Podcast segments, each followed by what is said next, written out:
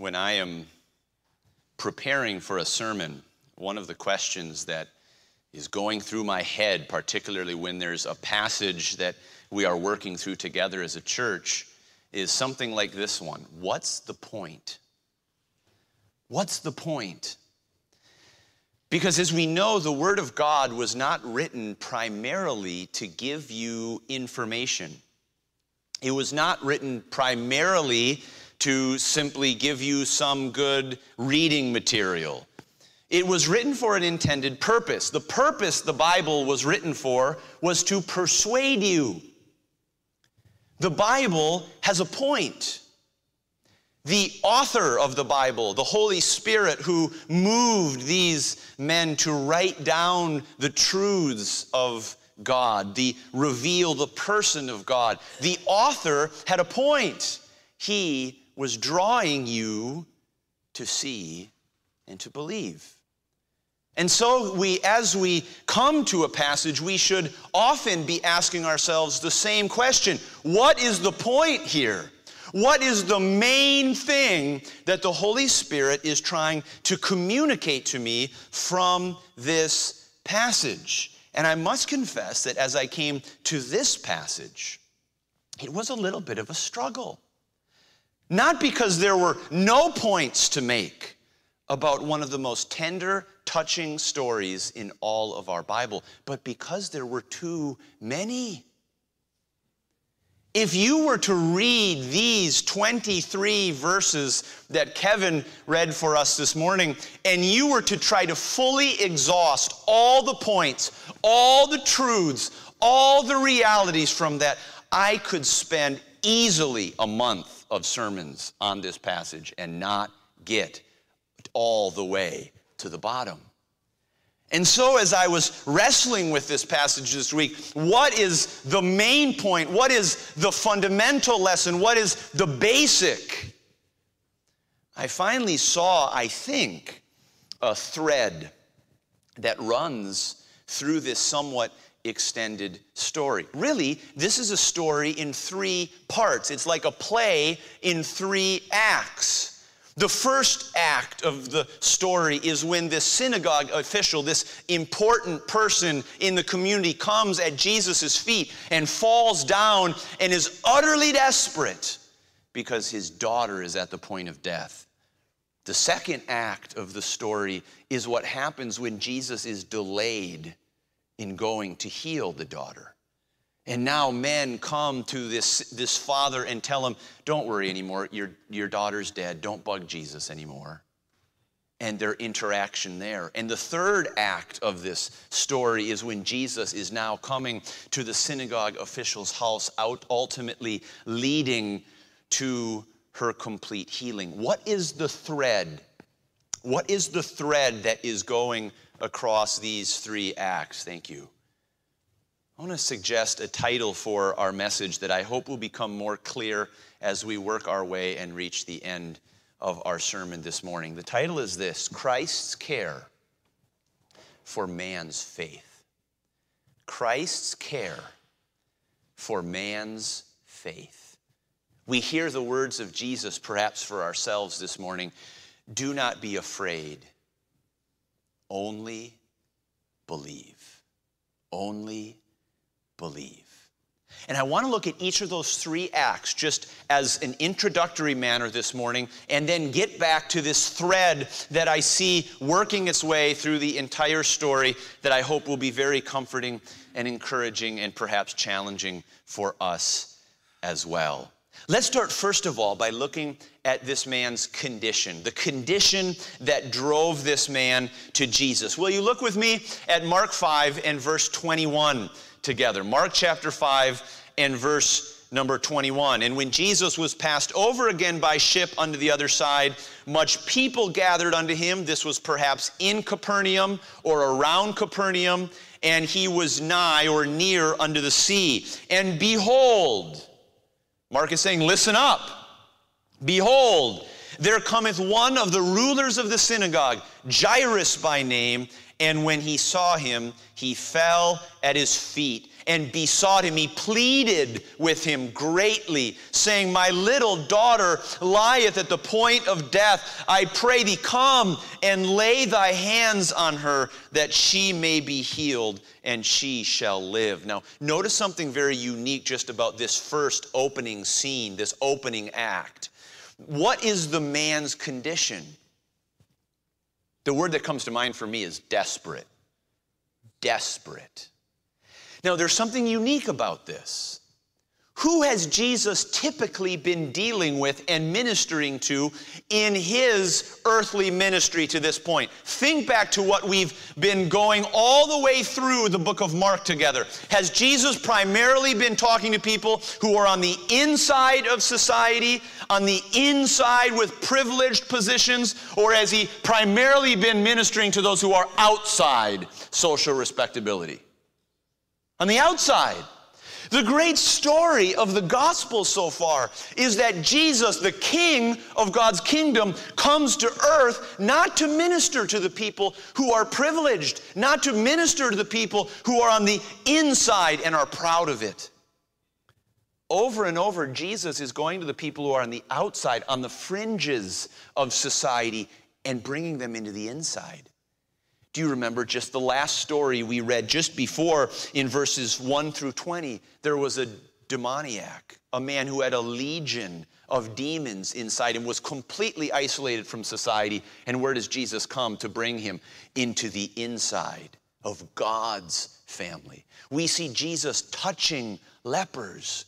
We see Jesus, even just last week, to this woman who had a, a, a, a, flow of blood for 12 years that made her ceremonially unclean. She could not worship with the people of God. She was cut off from human relationship, and Jesus brings her back into the midst of God's family we see over and over Jesus is going to minister to sinners, outward, outer sinners, those who are utterly separated even from society. And on the contrast, those who are on the inside, the Pharisees, the respectable ones, they are the ones who are pushed to the outside because they will not accept the, the message of Jesus in humility. They will not repent. They see nothing to repent of.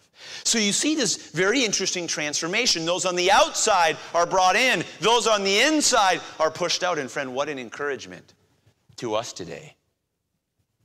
How often do you feel sometimes like you're on the outside, maybe because of your sin? Maybe because of your position in society, maybe because of your economic status, maybe because your views on whatever issues. And Jesus is coming for those who are on the outside. And when they humble themselves before Him and repent, He brings them to the inside. But notice this man, he is a synagogue official. That meant, as we looked at last week, just very briefly, he was kind of like an elder of their local church, kind of also like a deacon. Maybe we would put it in our perspective. He was a ruler, he was in charge. He was the one who might help organize the service, might help um, uh, uh, uh, make sure everything was being done smoothly, taking care perhaps of the building or other things. He wasn't a Pharisee. He wasn't directly a Pharisee, but he would have interacted all the time with the Pharisees.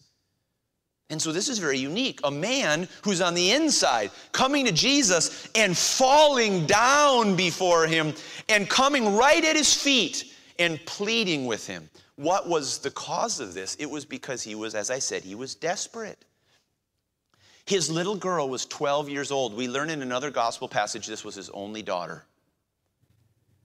And those of you who have been a father and have known what it is to have a daddy's girl, a daddy's girl, you can imagine, just put yourself in his position. Everything, everything seemed hopeless.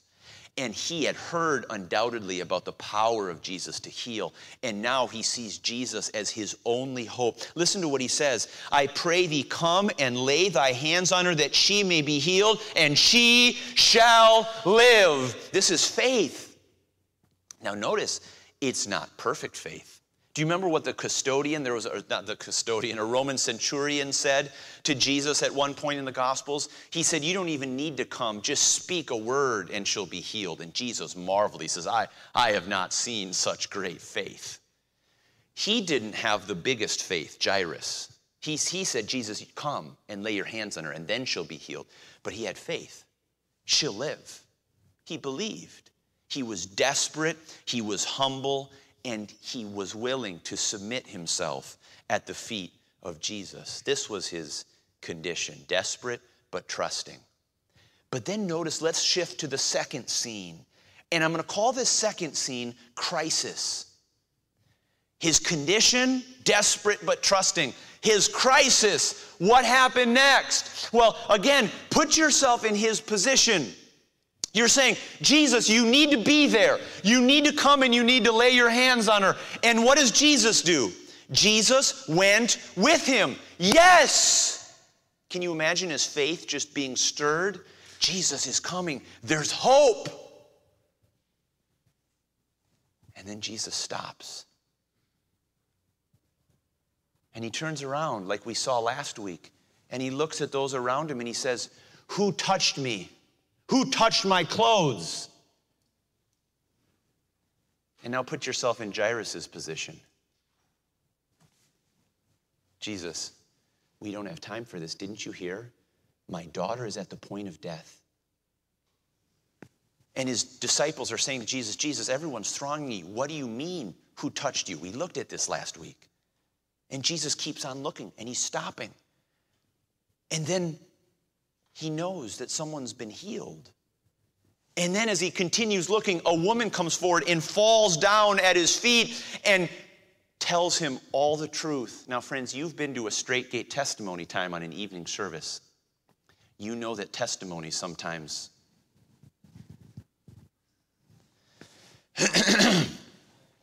ben is sitting up here for testimony time, wherever.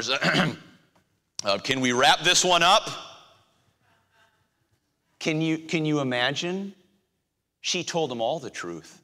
That meant going back 12 years.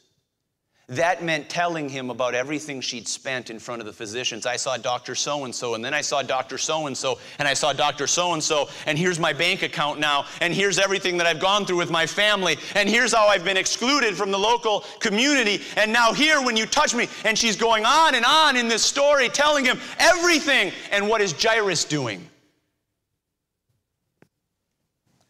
Friends, I get impatient when I sit at a, right, at, a, at, a, at a right turn lane on red and the driver doesn't turn fast enough. It's like, come on, guys, you know you can turn right on red, right? I mean, can you imagine? I can't even imagine what I would have been. Now, think about what you would have been saying in his position. Jesus, I get it. This woman is at a bad condition for 12 years, but it's already been 12 years, Jesus. Do you think it can wait another 12 minutes? My daughter is at the point of death. Didn't you hear me? And Jesus ministers to her. And she tells him all the truth. And he tells her that her faith has made her better. And just then, messengers come up. And what do they say to him? Let's look. Let's look at verse, we have to skip ahead now to verse number 35. While he yet spake, right then, there came from the ruler of the synagogue's house certain which said, Thy daughter is dead. Why troublest thou the master any further? Would you have been mad? Would you have been irritated? Jesus, you could have healed her.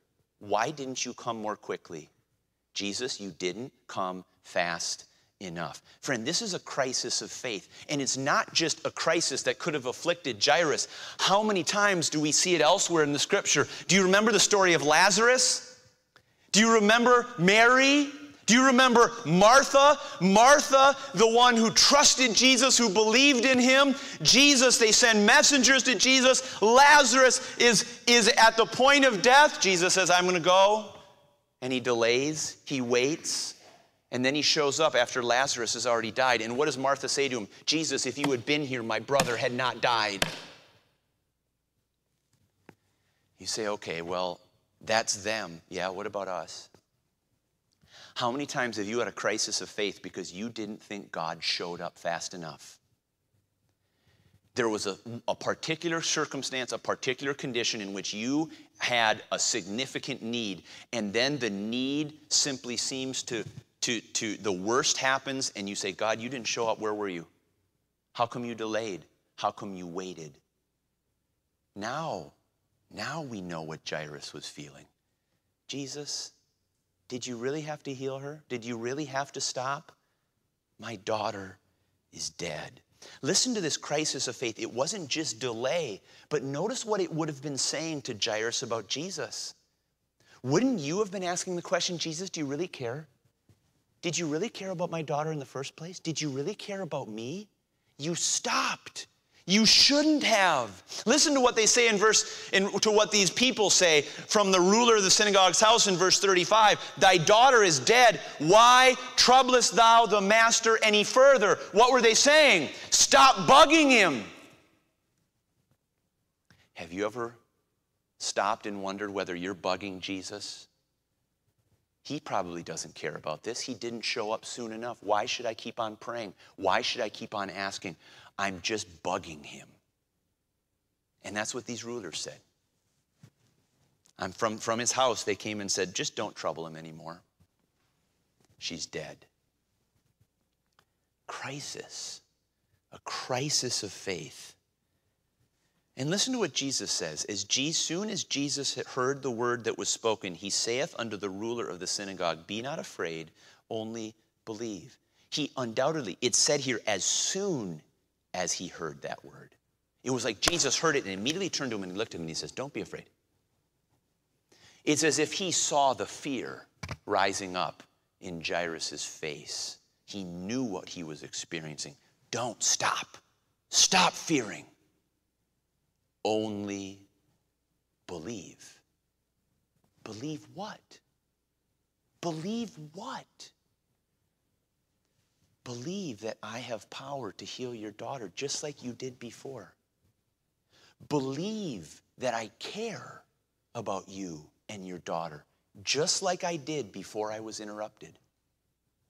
Believe that I am in control of this situation, even when everything seems out of control. Why do you fear? Why do I fear? You know, it said that there are only two fears that we are born with the fear of falling and the fear of the fear of falling and the fear of what is it? I'm forgetting now. Of loud noises. The fear of falling and the fear of loud noises. And every other fear we have is learned. We learn to fear. Why do we learn to fear? We learn to fear what we cannot control. Now let that sink in for just a minute. We fear what we cannot control. You do not fear an animal that cannot hurt you. People do not naturally fear something that we know we have utter control over. What do we fear? We fear an animal that has control over us. We do not fear conditions, bodily conditions, that have utterly no control over us. We fear those that, even if they're treated with medicine, they may still kill us. Those are the ones we fear. We fear what we do not have power over. And that's why fear is such a destabilizing force for us because we are confronted day after day with a variety of circumstances that we cannot control, we do not have enough power over. And the more we allow our mind to reflect on all the things we don't have control over, everything we're powerless in the face of. Am I going to get a diagnosis that I can't control? Am I going to get uh, sacked from my job? Is the economy going to tank? Is this bad thing going to happen to me? As we just reflect on that over and over, fear just spirals out of control and takes possession of our thinking. Now, notice what Jesus says don't be afraid. Fear not. Do not be afraid. Only believe. Now, why is he saying that? Because fear and faith are not compatible. When you are fearing what you cannot control, you cannot trust the one who has all control. You see that? When you are fearing what you can't control, you cannot be trusting the one who has all control. And this is why Jesus is pitting these two things together. Don't fear, instead, only believe, only yield to faith. What is faith? Faith is recognizing who God is to you and trusting it. Faith is seeing Jesus for who he is, and faith is trusting Jesus for who he is. Do you see that? What Jesus was saying to this man was do not look at these circumstances that are a crisis for your faith right now. Do not look at the delay. Do not look at the death. Do not look at your doubts about my care for you. Instead, only look at who I am and the control that I still possess over this situation. And friends, do you know what a wonderful, wonderful relief and comfort this would be for some of us who deal with fear? Stop looking at the circumstances. Stop looking at the things you can't control and worrying about them. Start looking at the one who has all control over them and who has an unlimited amount of compassion and care for where you are right now. And the more you only believe, you look at the one who has control, the more you'll be able to release the fear of the circumstances that you cannot control. Don't be afraid, only believe. Now, notice what happens here in this crisis of faith. Look at verse 37.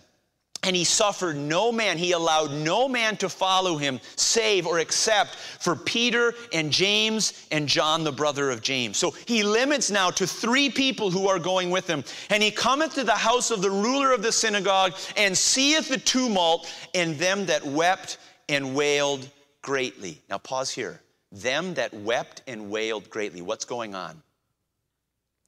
It was very common in Jewish society. Again, our funerals tend to be very quiet, buttoned up, staid affairs, at least in some of our cultures, not in, not in all of them. But in Jewish culture, that wasn't the case. In Jewish culture, they hired mourners to come and weep and wail. They paid them now, I kid you not. This is you. You could look in actually the Mishnah. It's called is a is a Jewish source that is about 200 years after the time of Jesus, but is on, based on rabbinic tradition and teaching that helps you understand what it was like at Jesus' time. Do you know what they said? The poorest man, the poorest man, if his wife died, was expected to, at a minimum, hire two flute players and one professional mourner, a woman to come and weep and wail. And friends, this is, again, this might sound crazy to our ears, but it's true. These flute players would be playing not not like little Bach or something like that, very nice and gentle and tender. They would actually be playing these cacophonous, kind of dissonant sounds like something bad has happened here. You can just imagine this kind of noise. And then these, these women, these professional mourners would literally be just wailing, but not like actual legitimate grief. It would be just this show. This is so horrible what has happened. Now, again, that sounds strange, but it's true.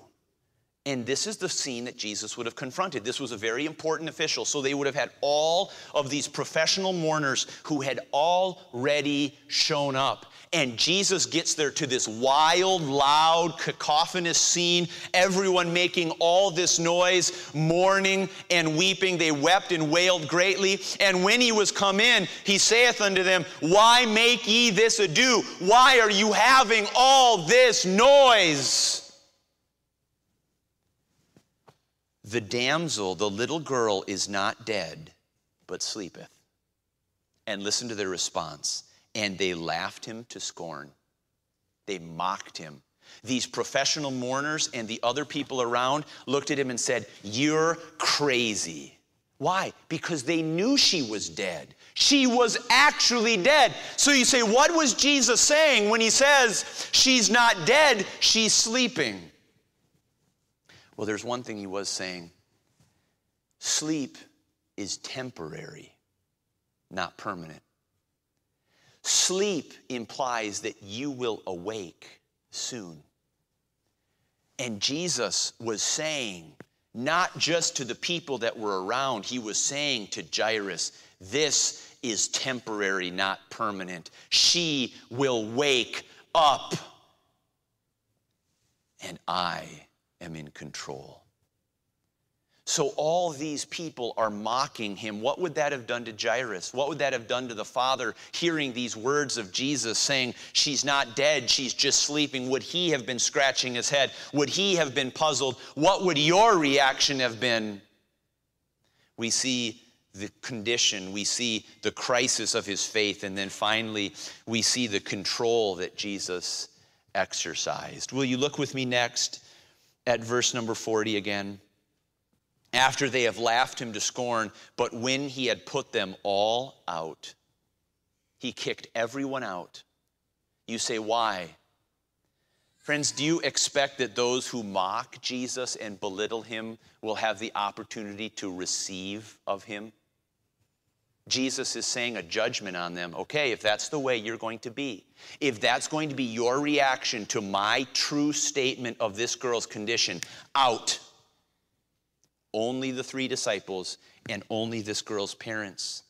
He taketh the father and the mother of the damsel and them that were with him, and entereth in where the damsel was lying. And he took the damsel by the hand and said unto her, Talitha cumi which is being interpreted, Damsel, I say unto thee, arise. You say, What is Talitha cumi? These are actual words in Aramaic. Aramaic was the general dialect that Jesus spoke. Do you remember when he was on the cross? He said, Lama, Lama, uh, Lama Sabach, Eli, Eli, Lama Sabachthani. That was Aramaic. That was what Jesus, the common dialect that he used.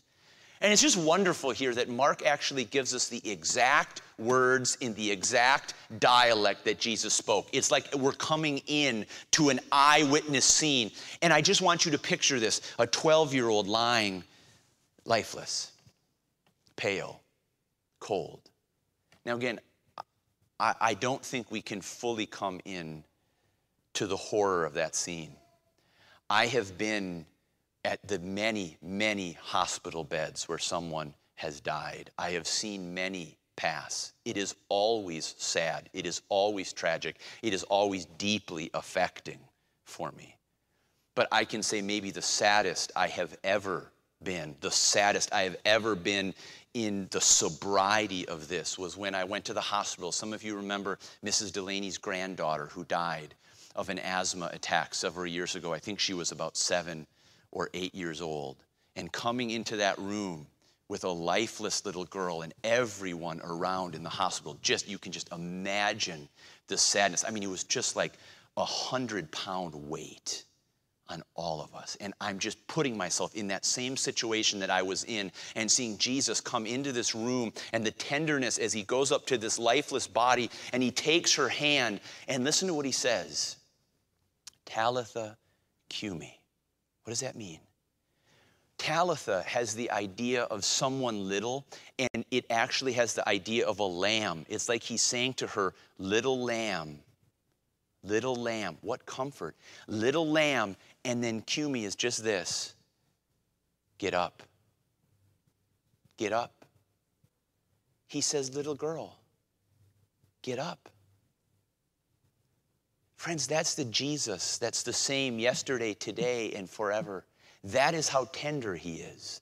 That is how kind he is to come into this tragedy and take her by the hand. Little girl, get up, awake, arise. And immediately the heart starts beating again. And immediately the brain waves start functioning again. And immediately you can just see the pink be restored into her skin.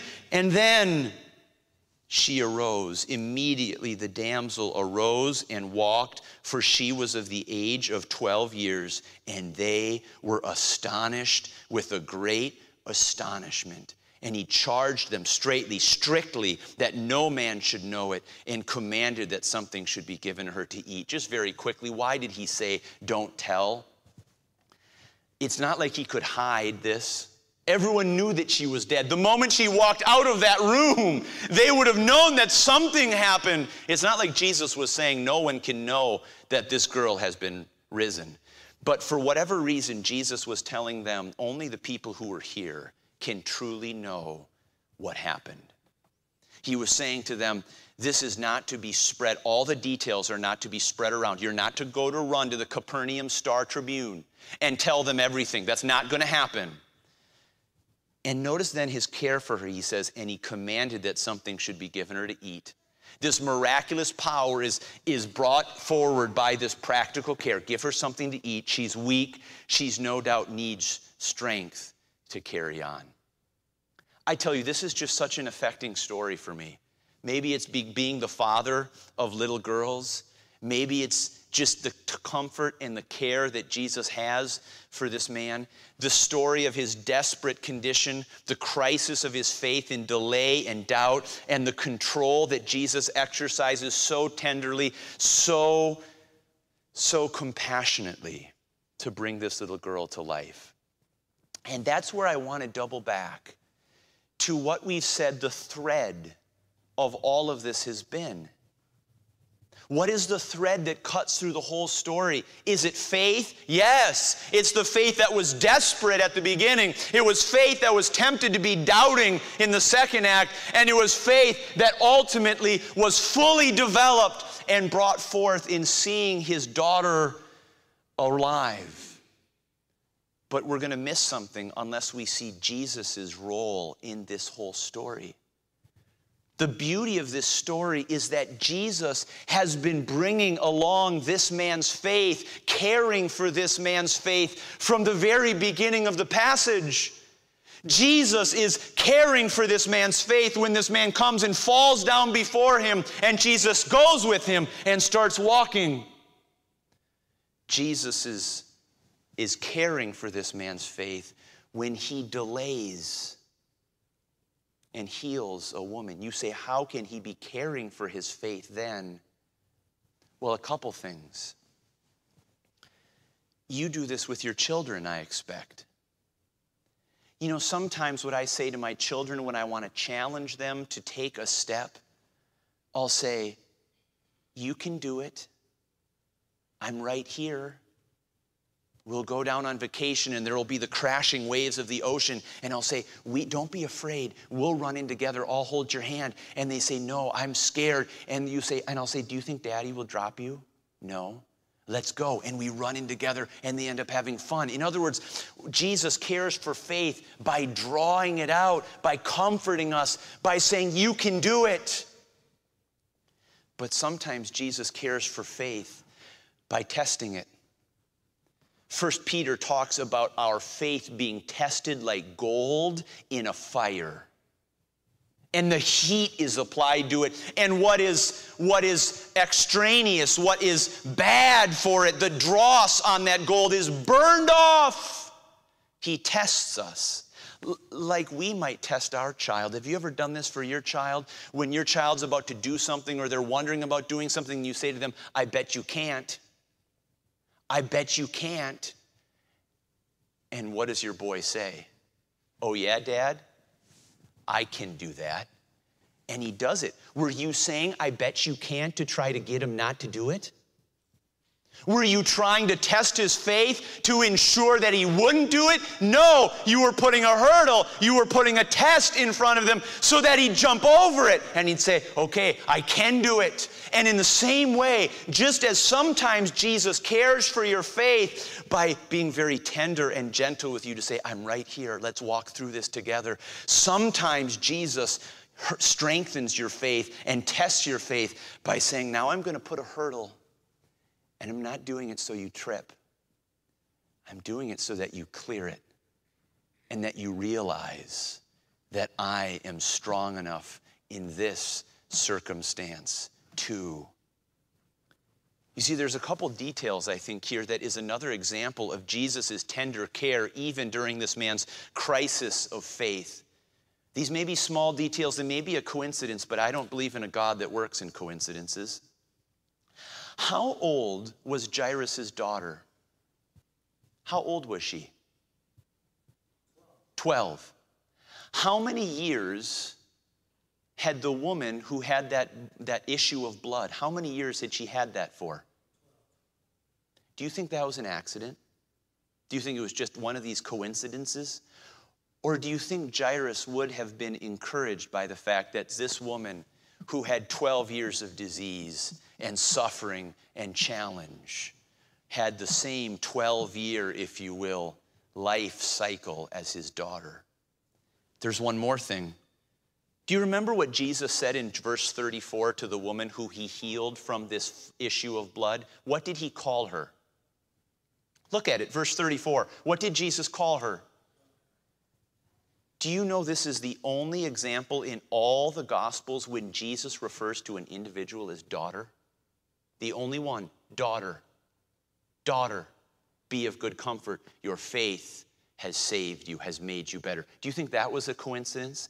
That Jesus, knowing that there's a father who is grieving, who is anxious, who is impatient, because his daughter is lying at home dead. Jesus looks to a woman who's been having this condition for 12 years, heals her with the, the control of his mighty hand, and says, Daughter, I don't think it's an accident. I think Jesus was encouraging this man's faith that even though he was delayed, that even though the circumstances had created a crisis, Jesus was still in control and that Jesus still cared.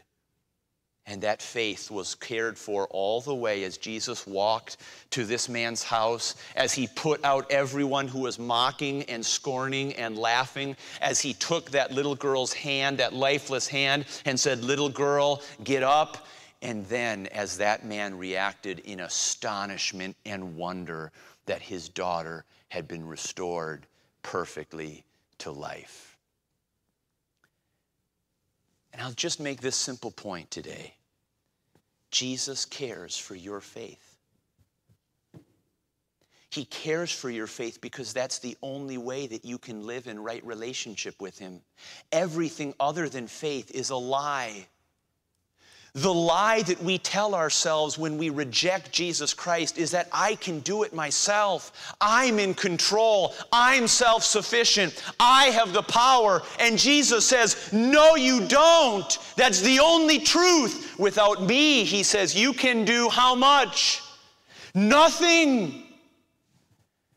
The only way we can live in right relationship to Him is when we come desperately, humbly falling before Him and saying, I can do nothing without you. That is the essence of faith. It's the faith that saves when we say, I can't forgive myself. I can't get rid of this sin. Only you can. And we, and we accept, we trust what He has done for us.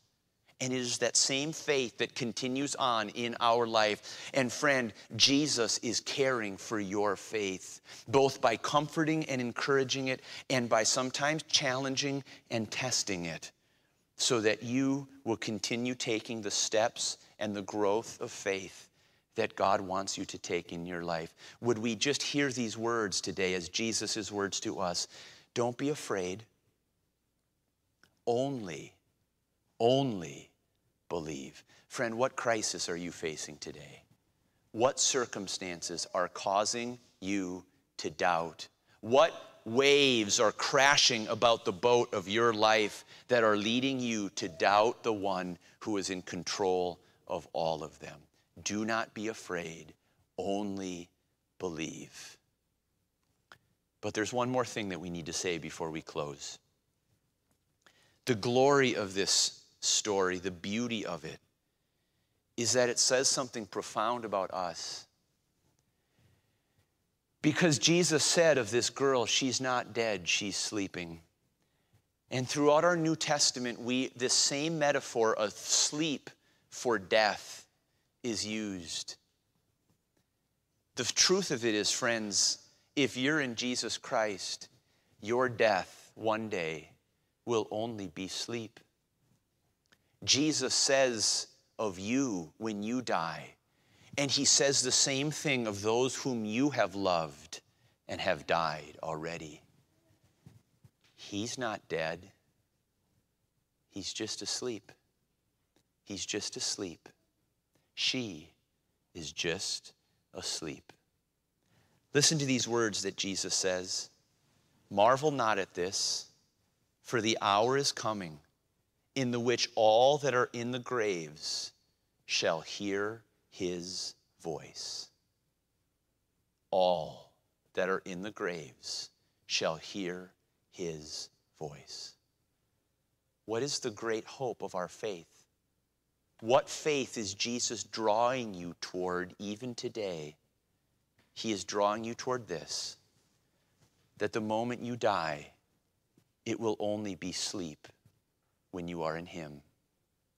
And not only that, one day He will come to you as tenderly and gently as He came to this little girl. And He will say, Little girl, wake up. Get up. Little boy, get up. And one day you will be resurrected to eternal life with Him. Do not be afraid of death. Do not be afraid for those who have died in Jesus. Only believe, only believe that the one who has all control will one day wake you up. Let's pray. Our Father, we thank you. Do not be afraid, only believe. And as we speak to this room here and to others who are viewing online, we cannot possibly catalog the fears and the crises that those who are listening are experiencing today.